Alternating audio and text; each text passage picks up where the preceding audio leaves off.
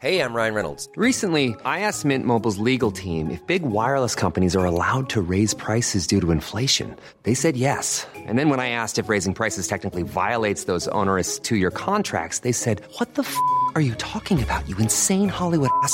F- So to recap, we're cutting the price of Mint Unlimited from $30 a month to just $15 a month. Give it a try at mintmobile.com slash switch. $45 upfront for three months plus taxes and fees. Promo rate for new customers for limited time. Unlimited more than 40 gigabytes per month. Slows. Full terms at mintmobile.com. Everyone knows therapy is great for solving problems, but getting therapy has its own problems too, like finding the right therapist, fitting into their schedule, and of course, the cost. Well, BetterHelp can solve those problems. It's totally online and built around your schedule. It's surprisingly affordable too. Connect with a credentialed therapist by phone, video, or online chat, all from the comfort of your home. Visit betterhelp.com to learn more and save 10% on your first month. That's BetterHelp, H E L P. Many of us have those stubborn pounds that seem impossible to lose, no matter how good we eat or how hard we work out. My solution is PlushCare. PlushCare is a leading telehealth provider with doctors who are there for you day and night to partner with you in your weight loss journey. They can prescribe FDA-approved weight loss medications like Wagovi and Zepbound for those who qualify. Plus, they accept most insurance plans. To get started, visit plushcare.com slash weight loss. That's plushcare.com slash weight loss. Hej och välkomna till Teknikveckan podden och en specialare. Och detta är den sista specialaren som vi har. En sista intervjuspecial här i Teknikveckan. För sen kommer vi flytta över dem till en ny podd som vi kommer länka i beskrivningen. Så vill du fortsätta höra intelligenta människor svara på eh, mina frågor om världen så tycker jag att du ska prenumerera även på den. Med det sagt så vill jag återigen bjuda in Andreas Berg. Tack! Välfärdsforskare på Lunds universitet. Nationalekonom i grunden. Just så. Har vi fler titlar? Nej, jag tycker de räcker bra. Det var Jag är härligt inte och så titelsjuk. För det är ju nämligen så att titlar kan ha viss relevans till det vi ska prata om. Vi är ju mitt uppe i en eh, epidemi, världsepidemi. Vissa påstår att det finns två epidemier, nämligen en eh, virusbaserad och en som rör det ekonomiska. Ja, fast de hänger ju ihop. Ja, Välfärdsforskare brukar jag säga eftersom folk tycker nationalekonom låter så tråkigt. Eh, men välfärd inbegriper ju då både ekonomi och hälsa. Eh, men jag kan ju då mer om den ekonomiska biten, vill jag väl börja med att säga. Så här är det. Eh, epidemin har vissa direkta effekter. Och egentligen är den ju inte så farlig om man inte har riktig otur och får en riktig dos av viruset och dessutom är lite krasslig tidigare. Det har betydligt högre dödlighet än vanliga influensor. Sedan så vidtar vi ganska mycket åtgärder för att minska smittspridningen och de har i sin tur ekonomiska konsekvenser. Så ja, det man ska jämföra är de direkta effekterna med det vi gör för att slippa effekterna och sedan effekterna på ekonomin av det vi gör för att slippa effekterna av viruset. Så det är mycket som hänger ihop här. ja jag skulle, tänkte jag skulle fråga hur det står till med välfärden. Men det kändes som att vi, vi drog rakt in i det här. Nej, vi kan säga så här, det stod ganska bra till innan det här hände. Och nu är väl frågan hur långvarigt detta blir. Eh, För om det bara är eh, några månader så tror jag vi kommer att se en studs tillbaks när det gäller ganska mycket.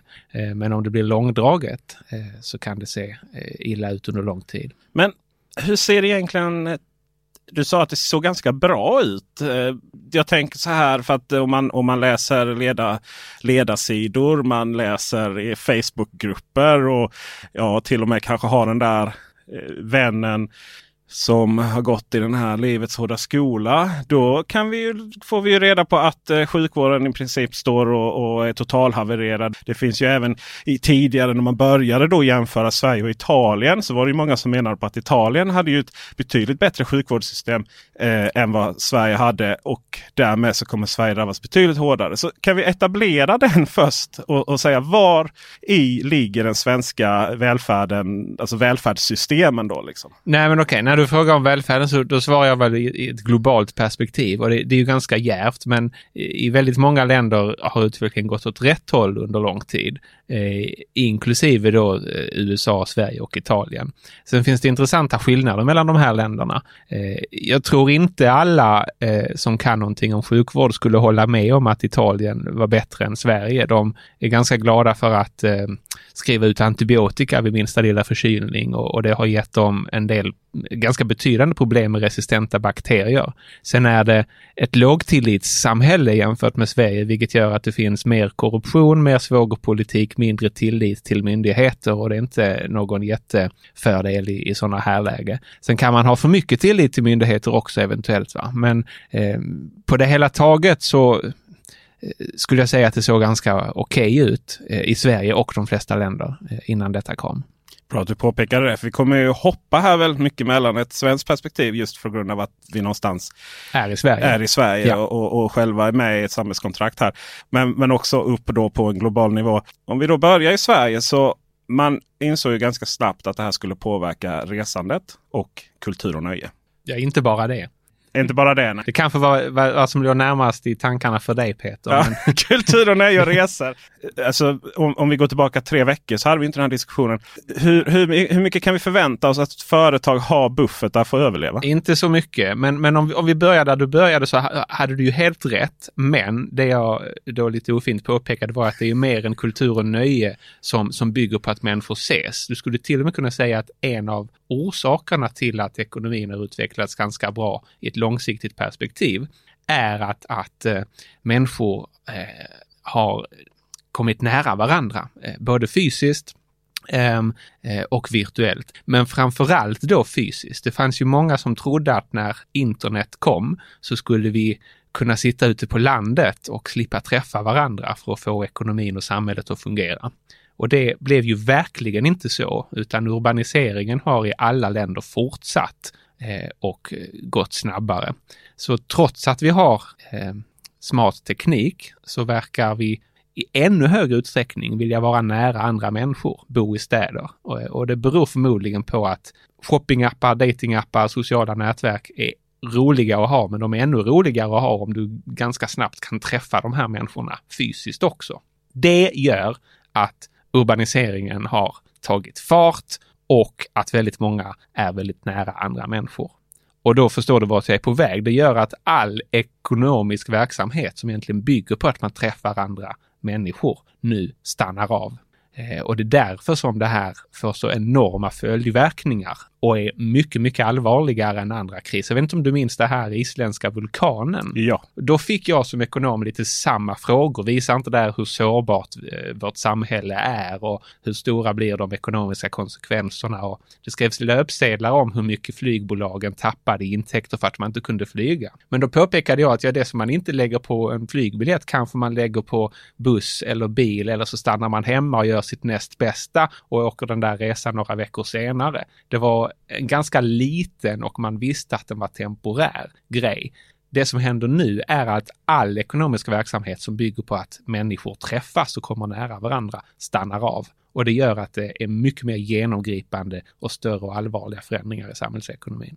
Och för att motverka detta så har man eh, från svenskt håll tagit fram två eller är det tre stödpaket stora? Ja, jag börjar tappa räkningen nu och det, det kommer sannolikt fler as we speak. Men vi vet att man eh, två, i början så hände två saker. Dels så gick regeringen ut tillsammans med sina två stödpartier och pratade om ett stödpaket för 300 miljarder om det användes fullt ut. Ja, det sa man. Det var inte 300 miljarder dock. Det var inte 300 miljarder. Det var väl kanske 25-30 miljarder i, i stöd på det sätt som man brukar snacka om stöd. Det mesta var att skatt som du skulle betala i år får du lov att betala nästa år men den ska fortfarande betalas. Så det var mer en periodisering. Är inte det en utgift då för staten eller var det låtsaspengar? Eftersom du betalar lite ränta på det här skatteuppskovet så kan det bli så att staten tjänar en hacka på det. Eh, eller inte, det beror lite grann på hur många som använder det och hur man räknar på det. Men det var ingen eh,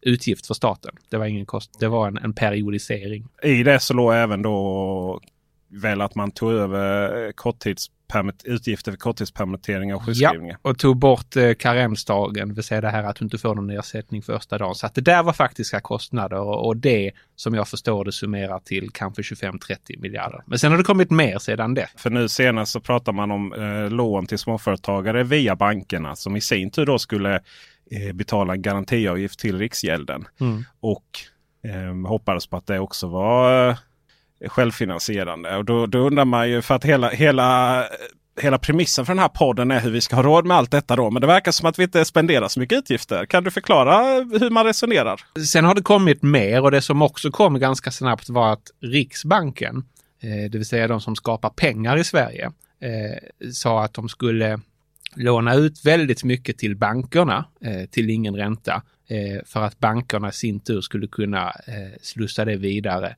till företag. Eh, också till förmånlig ränta. Men det är fortfarande lån medan det här så att säga var nya pengar som Riksbanken skapade. Och när du då kommer in på frågan hur har vi råd med allt detta? Det är en jättebra fråga till att börja med. Det är ju staten eh, och Riksbanken som vi snackar om och de har vissa privilegier som, som du och jag inte har. Staten kan beskatta. Så när staten stimulerar och tar över kostnader så är det en kostnad som måste tas av skattebetalarna vid någon gång i framtiden. Så att man kan säga att man då spär ut kostnaden på alla framtida skattebetalare.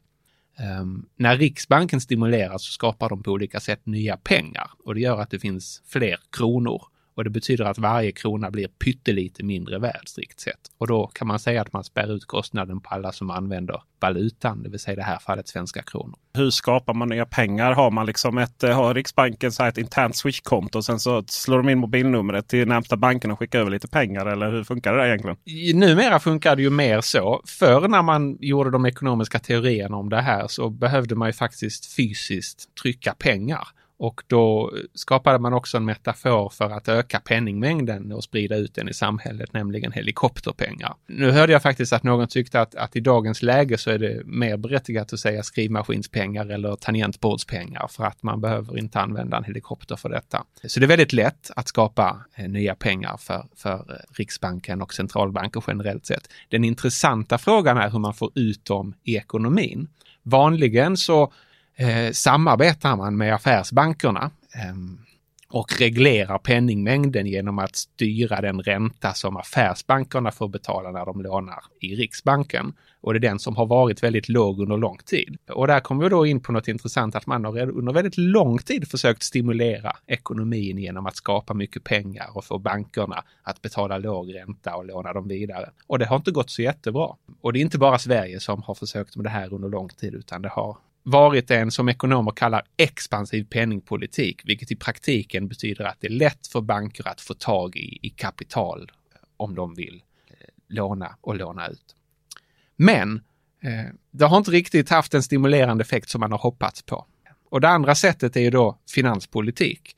Då lånar staten eh, för att göra av med pengar nu. Och när staten lånar då ger man ut statsobligationer, vilket betyder att då är det någon annan som sparar genom att låna ut pengar till staten. Men då vill man ha tillbaks dem någon gång i framtiden, eh, gärna med lite ränta. Men eftersom staten anses vara väldigt pålitlig, vilket i sin tur beror på att den har rätt att ta ut skatt, så får du inte särskilt mycket ränta. Men i gengäld så blir det en väldigt säker investering att köpa statsobligationer. Men vad definierar att staten är säker? För att jag som lekman kan räkna upp några stater som inte har varit så säkert sparande kanske. Helt riktigt. Innan dem, då kanske du tänker på stater i, i södra Europa som ja, var i kris för tio år sedan. Ja. amerikanska kontinenten. Ja, herregud ja. Svaret är att, att de staterna är inte i samma läge. De kan inte låna till lika låg ränta just för att de anses lite skakiga.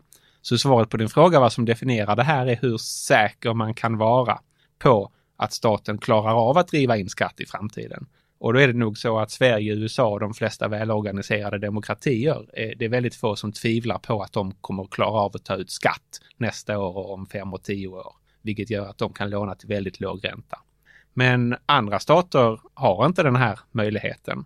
Och eh, då återstår för dem bara den andra vägen, nämligen att trycka pengar. Och det är därför som vi ser att de kanske mest problematiska länderna, Zimbabwe är det klassiska exemplet, det enda sätt på vilket de kan göra är att trycka massor av pengar och då får du också hyperinflation. Och de har ju dessutom framförallt tryckt pengar till den politiska eliten så att där har det ofta haft fördelningspolitiska konsekvenser också. Det pratades eh, efter förra eh, stora finanskrisen då att eh, Grekland framförallt behöver förhandla om lån och göra vissa avkall på välfärden. Då. Ja. Vad är det för pengar? Världsbanken är en organisation av länder som gick ihop för att låna ut till utvecklingsländer, alltså eh, det som vi tidigare kallade u-länder som behövde investeringar och som behövde hjälp med sin ekonomi. Um, och då säger jag hjälp, men vissa skulle säga att det inte alls var särskilt hjälpsamt. För man, man gav också råd om hur de borde utforma sin ekonomiska politik och det var inte alltid så att det funkade som man hade tänkt. Sen vill jag nog ändå försvara Världsbanken lite grann. Man hade åtminstone goda intentioner och man gjorde så gott man kunde givet den kunskapen. Men det blev inte alltid så bra som tänkt. Vad som hände under finanskrisen för drygt tio år sedan var att, att Världsbanken behövde plötsligt agera gentemot länder som vi inte tänkte på som u-länder, typ Grekland. Men det är fortfarande lån och det är fortfarande andra länders välvilja som, som backar de här lånen. Vi nämnde USA då tidigare, eller du nämnde USA att det är en trygg ekonomi. Men har inte de en, jämfört med Sverige en gigantisk statsskuld? Det har de. Sverige har just nu, i varje fall innan det här hände, en, en ganska låg statsskuld. Man brukar eh, sätta den i relation till BNP, eh, den totala offentliga skulden och dela med BNP och då hamnar Sverige på under 40 procent, vilket är väldigt lågt. Problemländer brukar hamna runt 100 procent och, och, mer och det, då kan man vara lite orolig därför att det som händer då är att du ska betala ränta på den här skulden eh, och det ska du göra framöver till de som har lånat ut pengar till staten. Och de räntebetalningarna kan då tränga undan Eh, andra saker som man vill göra med skattepengar. Så att man måste betala ränta på statsskulden istället för att finansiera sjukvården till exempel. Och det är då problematiskt. USAs stora fördel skulle jag säga är inte när det gäller skuld och skatt, utan det är att de har dollarn. De, den amerikanska centralbanken som kan skapa hur många dollar som helst och dollarn är ändå världsvaluta. Eh, lite grann i kraft av att många andra länder har haft eller har centralbanker som är mycket, mycket värre än de västerländska centralbankerna. Och det gör att man inte vill använda den lokala valutan och då använder man väldigt ofta dollarn istället. Och det gör att det alltid finns en efterfrågan på dollar och, och det sätter någon slags undre gräns för hur lågt den kan sjunka. Och det i sin tur gör att den amerikanska centralbanken kan trycka ganska mycket pengar utan att den faller drastiskt i värde. Är det det man nu gör när man faktiskt ska skicka upp massa helikoptrar och ge pengar till var och varenda amerikansk medborgare för ett åtgärdspaket som var uppe i hur mycket var det uppe i? Beloppmässigt? Ja, det var sådana fantasisummor. ja, fantasisummor. Det var både penningpolitik, eh, som är att man skapar dollar, och finanspolitik, som, som ju då handlade om att skicka checkar till vuxna och barn, eh, i princip alla. Eh, någon slags engångsmedborgarlön har jag sett den beskrivits som. Och det där är ju intressant därför att det där kommer att finansieras mest med upplåning och då blir den amerikanska statsskulden enormt hög. Vad är den i procent då? Jag vet faktiskt inte. Jag tror den då kommer hamna upp mot 200 procent. Är det korrekt uppfattat att vår statsbudget och utgifter är på ungefär eh, tusen miljarder kronor. Ja, 1100 tror jag. 1100. Mm. Är vården inräknad eller går det på sin egen budget på regionerna? Vården ligger på regionerna och, och eh, äldreomsorg och annat. Väldigt mycket välfärd ligger. Så de här svensk vård 274 miljarderna. De är utöver då eh, statens utgifter. Det ska också sägas att vi har diskuterat rätt mycket snabbtåg. Där har vi ungefär 200 till 360 miljarder utgifter. Mm. Givet då att, att, att vissa av de här sakerna är, är självfinansierade och det handlar, handlar inte om, om, om så många miljarder. Så ena stunden det verkar vara så lätt att producera fram pengar till kreti och pleti och eh, ursäkta alla företagare. och, och nästa stund så, så, så är det sån politisk kaos. Ja, plötsligt finns det pengar ja. nästan hur mycket som helst. Och det är ju intressant när vi har sparat och gnetat i, i välfärden i, i 20-30 år. Och det är en berättigad fråga. Men det finns ändå skillnader. Orsaken till att man har varit försiktig med att ge mycket pengar till den löpande verksamheten är just att det är löpande verksamhet. Alltså, växer du den offentliga sektorn så blir den ju varaktigt större och kräver högre skatter eh, och högre utgifter och mer personal varje år. Sen tycker jag kanske att man ändå borde göra det och jag tror att man kommer att göra det, att man skulle gjort det även utan coronakrisen av det skäl att vi ganska exakt nu faktiskt går in i den fas då vi har ganska många äldre Eh, som inte längre är superfriska. Vi talar om de rätt så stora kullarna födda på 40-talet och de kommer att vara dyra och lite krassligare under 2020 och 2030-talet och sen Sen kommer de av lätt insedda skäl inte längre att vara med oss. Men det är ändå en, en, ganska lång period då, då vi behöver lägga mer på äldreomsorg och sjukvård. Skälet till att det finns väldigt mycket pengar just nu är att man uppfattar det, att det här är en engångsgrej. Poängen med, med stabiliseringspolitik är just att det är helt okej okay att skuldsätta sig eller att trycka nya pengar för att jämna ut kortsiktiga fluktuationer. Och även om det här är en större chock än en liten fluktuation så hoppas vi ju att det är en temporär kris. Ett halvår, ett år, kanske två, men förhoppningsvis inte mer. Eh, och det betyder att man kan ta sig ganska stora friheter när det gäller både finanspolitik och penningpolitik.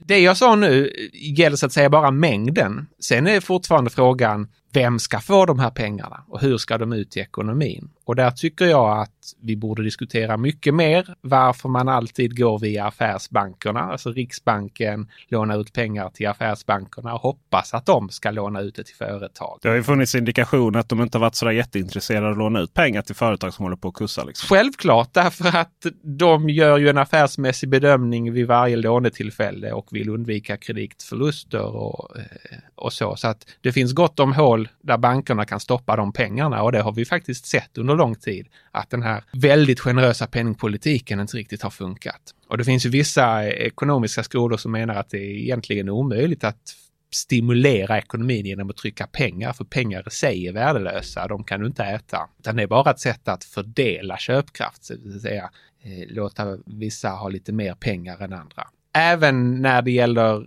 temporära lån så måste ju någon avgöra eh, vilka företag som ska få de här lånen och hur mycket de ska få. Och jag läste eh, i The Economist att, att president Macron i Frankrike sa, vilket lät väldigt, väldigt drastiskt, att de, han ska inte tillåta något endaste företag att gå i konkurs på grund av detta.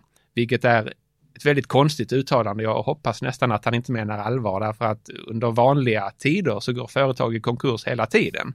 Och det vore konstigt att just nu ha målet att få ner det där till noll. Jag tror snarare vi måste vänja oss vid tanken att företag kommer att kursa och lite fler än vanligt kommer att kursa. Därför att det är så ekonomin alltid har förnyat sig. En rörelse som inte riktigt går så bra som man hoppas men man gnetar ändå på. Det är ofta en kris som får ägarna att tänka om att nej, nu gick det åt skogen och även om ekonomin vänder så kommer jag inte att starta upp just det här igen. Det är så strukturen förändras. Eh, och så var det under finanskrisen och så var det under 90-talskrisen och så var det på 70-talet med oljeprischocker. Det är de här kriserna som förnyar, det gör att vi tar oss bort från industrisamhälle in i tjänstesamhälle, bort från olja över till, till el till exempel. Och någonting sådant måste få hända även den här If you're looking for plump lips that last, you need to know about Juvederm lip fillers. With Juvederm Volbella XC and Juvederm Ultra XC, your lip look, whether it's subtle or bold, can last up to one full year with optimal treatment and no additional maintenance. Find a licensed specialist and see if it's right for you at Juvederm.com today. That's J U V E D E R M.com. Add fullness to lips in adults over 21 with Juvederm Volbella XC or Juvederm Ultra XC. Do not use if you have severe allergies or a history of severe allergic reactions, or if you're allergic to lidocaine or the proteins used in Juvederm. Tell your doctor if you have a history of scarring or taking medicines that decrease the body's immune response or that can prolong bleeding. Common side effects include injection site redness, swelling, pain, tenderness, firmness, lumps, bumps, bruising, discoloration, or itching. As with all fillers, there's a rare risk of unintentional injection into a blood vessel, which can cause vision abnormalities, blindness, stroke, temporary scabs, or scarring. For full important safety information, visit juvederm.com. When you're ready to pop the question, the last thing you want to do is second guess the ring. At Bluenile.com, you can design a one of a kind ring with the ease and convenience of shopping online. Choose your diamond and setting. When you find the one, you'll get it delivered right to your door. Go to Bluenile.com and use promo code LISTEN to get $50 off your purchase of $500 or more. That's code LISTEN at Bluenile.com for $50 off your purchase. Bluenile.com code LISTEN. Hiring for your small business? If you're not looking for professionals on LinkedIn, you're looking in the wrong place. That's like looking for your car keys in a fish tank. LinkedIn helps you hire professionals you can't find anywhere else, even those who aren't actively searching for a new job but might be open to the perfect role. In a given month, over 70% of LinkedIn users don't even visit other leading job sites. So start looking in the right place. With LinkedIn, you can hire professionals like a professional. Post your free job on linkedin.com slash people today. Planning for your next trip? Elevate your travel style with Quince. Quince has all the jet-setting essentials you'll want for your next getaway, like European linen, premium luggage options, buttery soft Italian leather bags, and so much more. And is all priced at 50 to 80% less than similar brands. Plus, Quince only works with factories that use safe and ethical manufacturing practices. Pack your bags with high-quality essentials you'll be wearing for vacations to come with Quince. Go to quince.com/pack for free shipping and 365-day returns. Burrow is a furniture company known for timeless design and thoughtful construction and free shipping, and that extends to their outdoor collection. Their outdoor furniture is built to withstand the elements, featuring rust-proof stainless steel hardware, weather-ready teak, and quick-dry foam cushions. For Memorial Day, get 15% off your Burrow purchase at burrow.com slash ACAST and up to 25% off outdoor. That's up to 25% off outdoor furniture at burrow.com slash ACAST. Vem har kompetens att bedöma detta? Har, har, du fått några samtal? Vi känner ju, det här låter ju lite hemskt, men vi, vi känner ju, vi har ju växt upp med vissa individer i, i alla fall stödpartierna. Mm. Som står där och, och nu med kostym och, och leverera svar efter svar. Liksom. Ja jäklar, de väntade sig nog inte detta. Nej, det kan man väl lugnt säga. När vi satt där och drack vin och pratade om livet i Lund. Liksom. Vad du alluderar till Peter är att vi båda har ett förflutet i Liberala ungdomsförbundet. Eh, och en del av våra gamla kompisar eh, samarbetar nu med regeringen. Men även när de gav sig in i det samarbetet så såg de nog eh, inte en sån här kris under mandatperioden. Man hoppades kanske få igenom lite reformer av skattesystemet och lite annat, men nu sitter man med något helt annat. Så är dock livet. Din ursprungliga fråga, vem har kompetens att avgöra vilka som ska få stöd och hur, är jättebra. För svaret är att ingen central person har kompetens kring detta. Möjligen så vet varje arbetsgivare, varje företagare och för den delen varje anställd mest om just sin situation och sitt företag.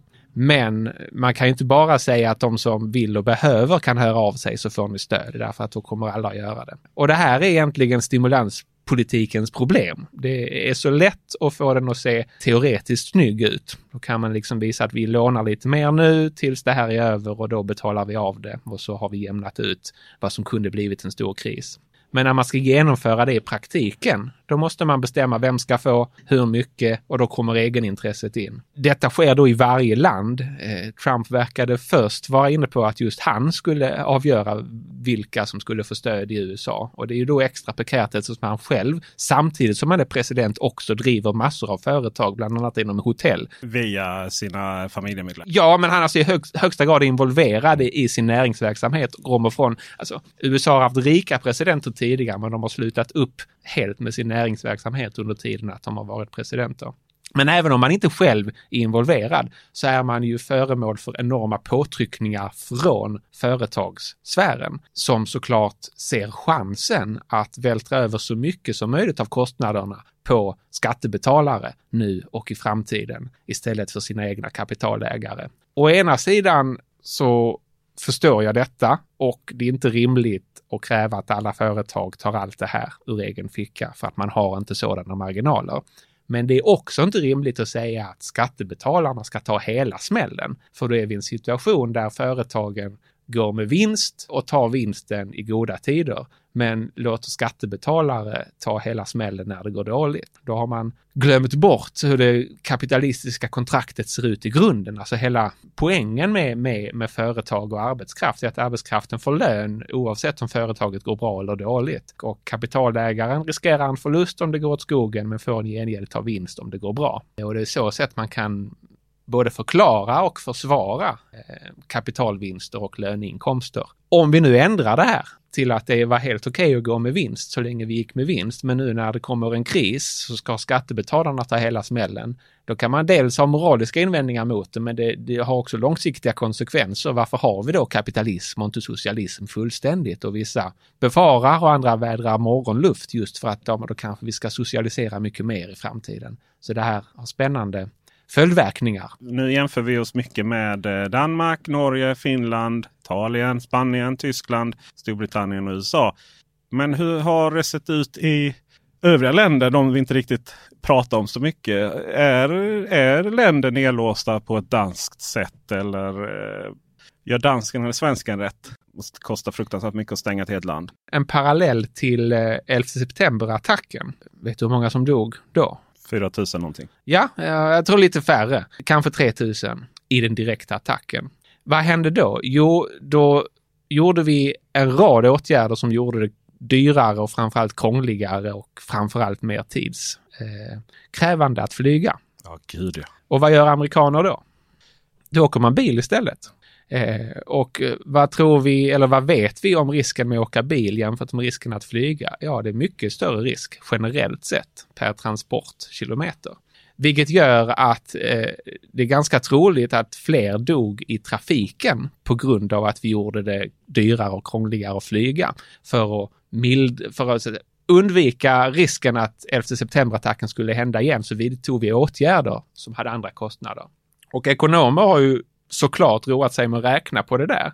Eh, och även om det är väldigt svårt eh, så kan man nog räkna med att kanske lika många som dog direkt i attacken, ungefär 3000, dog i ett ökat antal bilolyckor efter attacken när folk väljer att åka bil och buss istället för att flyga. Vad exemplet visar är att, att du har ett hot, men du vidtar också åtgärder mot hoten som har kostnader och du måste beakta de här kostnaderna också. Och de kan vara väl så stora som det direkta hotet. Och det som händer nu är som vi var inne på i början, att man vidtar åtgärder för att minska smittspridningen som har som bieffekt att ekonomin helt stängs ner. Och huruvida det är motiverat eller inte beror ju på hur illa det skulle blivit om vi hade fortsatt träffas.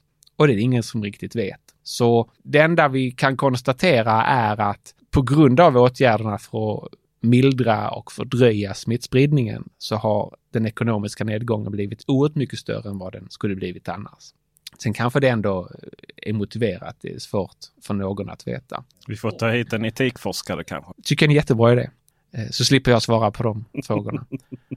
Sedan har vi ju frågan om åtgärderna fungerar när man vidtar dem. Och där kommer Tegnell in med ett, skulle jag faktiskt vilja säga, ganska klokt resonemang. Nämligen att om du gör väldigt starka regler så kommer vissa att bryta mot reglerna. Medan Sverige då kör en annan strategi. Man, man kommer med råd och rekommendationer och, och ber folk tänka över om de verkligen måste hälsa på sina föräldrar eller åka på skidresor. Men det är inte förbjudet. Eh, och det där är en ganska spännande strategi för att man överlåter åt var och en att fundera på för och nackdelar. Och då är ju människor så funtade att vissa är väldigt nervöst lagda och andra är lite mer resonerande och vissa är väldigt, väldigt oförsiktiga. Och då får man väldigt många olika typer av beteende, vilket verkar vara det som Sverige satsar på nu, att vi ska ha en långsam eh, men ändå pågående smittspridning så att vi undviker att få väldigt många sjuka vid samma tillfälle, men så småningom förhoppningsvis utvecklar immunitet mot det här viruset. Andra länder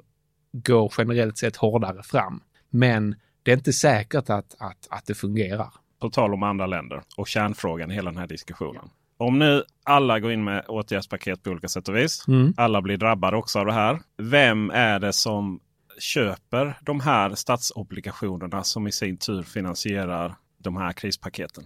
Flera har redan köpt dem, nämligen pensionsfonderna.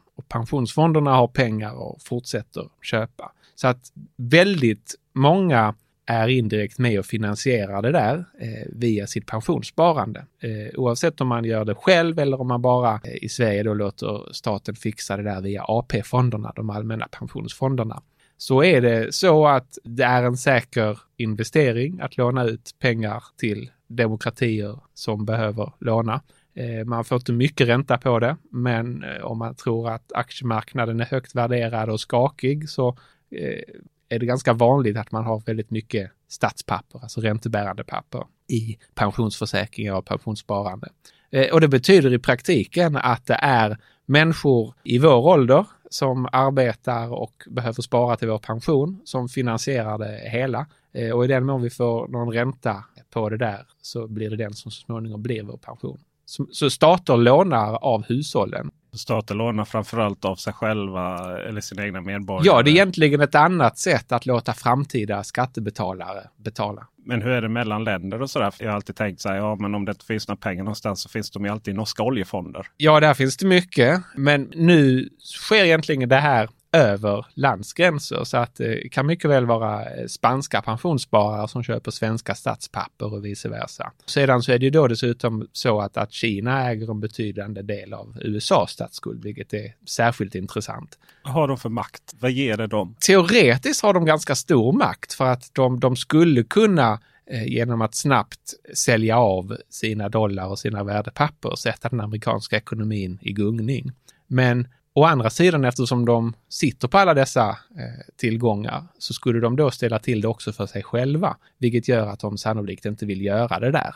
Eh, och då är makten mer teoretisk. Och så är du egentligen, är du ett land med Kinas befolkning så har du ganska mycket teoretisk makt som du potentiellt sett skulle kunna göra om du fick för dig att göra det.